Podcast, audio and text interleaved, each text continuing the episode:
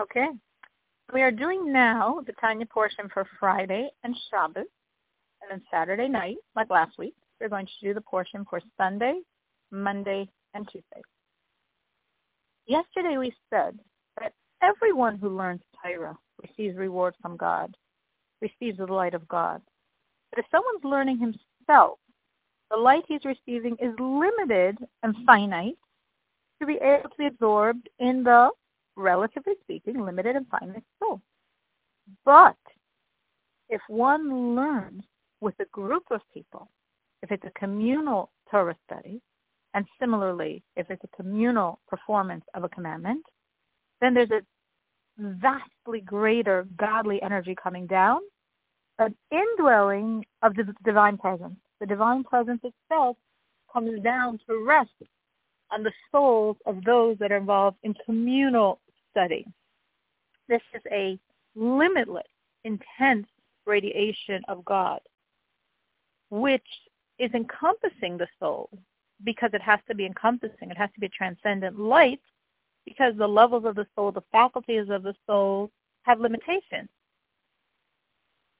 And this is a level that's infinite. Now, we know our sages have taught that the divine presence hovers over every gathering of 10 Jews. But there's a difference here. The divine presence that's hovering over any gathering of 10 Jews is in an encompassing manner. Here, though, it's literally coming down to be engarbing our soul. And this is what we ask, that God be upon us. Because such godly energy is not within dimensions of the soul, it's upon the dimensions of the soul, since again, the soul has finite soul, finite intellect, and this energy of the divine presence is limitless. And because we're finite and it's limitless, that's why we can't apprehend it intellectually what's resting on us with our joint study of Torah, our joint fulfillment of a commandment, that infinite illumination cannot be apprehended by our finite understanding. And that's why our sages say that in this world, there's no reward for the performance of the commandments. Meaning, since this world is finite, it can't be a receptor for the infinite revelation of the divine radiance. It's impossible to attain this, except when the soul is divested, is unencumbered by the body. And even then, when the soul, divested from the body, is receiving this light, it's only a kindness of God. When God grants every man this infinite degree of illumination according to his work in Torah and commandments, and that we can actually apprehend it in the world to come, it's a kindness on God's part. It's a gift.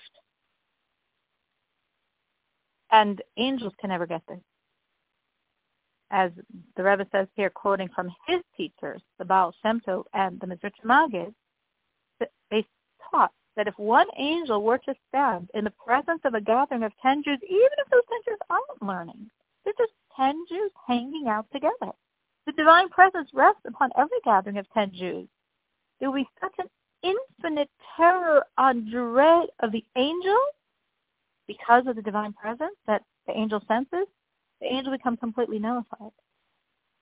Meaning, the sanctity of ten Jews congregating together, even if they're not engaging in Torah study, is so intense, the angel would not exist. So how do we handle it? We handle it because we don't see it. So what does it benefit me if I don't see it at all, if it's totally concealed from me? Because it gives me assistance. It's concealed, but it's helping and strengthening my spiritual service.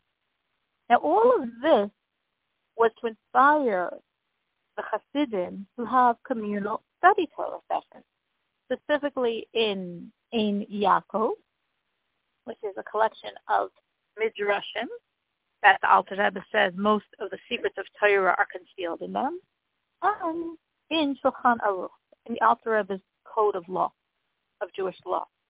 And the Alter Rebbe wanted that between the afternoon and evening Torah sessions, the men shouldn't just idly chatter. They should learn and learn together. Because look at the advantage. Look at the spiritual advantage of learning together. That was Friday's portion of Tanya. Shabbos goes on to continue this theme by saying, therefore it's very evil what people do, the conduct that takes place under the sun. Because if you're involved in business and labor, these are temporal occupations that are under the sun. Torah is above the sun. So people coming to pray, and either before prayer or after prayer, they're just talking, light-minded talk instead of Torah study. What's going on? This is a time of prayer. This is when you're supposed to be coming close to God. And before prayer, after it, you just talk frivolously?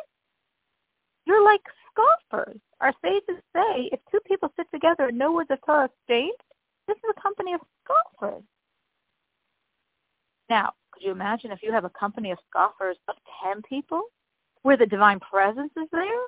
What a great insult to the divine presence. There's no greater insult to the divine presence. If our sages say about someone who commits the transgression in secret, that he pushes away the feet of the divine presence, could you imagine someone who's committing a transgression in public? He's pushing away the whole stature of the Creator. To the degree that our sages say, God says it's impossible for me and him to live together in this world. Now, you're not removing the divine presence. You're shaming it. It's there and it's insane. Like we say, king, this is from Song of Songs, the king is held captive in the gutters, meaning in the gutters of the mind. That is how the Zohar explains this verse. That the king God is shackled in the channels of people's unworthy thoughts like gushing currents. They flash fleetingly through the mind. What a humiliation to the divine presence. And woe to the people who push away the divine presence, who embarrass her in this way. As it says on three, on account of three things are the Jewish people detained in exile because they push away the divine presence, because they shame the divine presence, as it explains in the Zohar. Good Shabbos.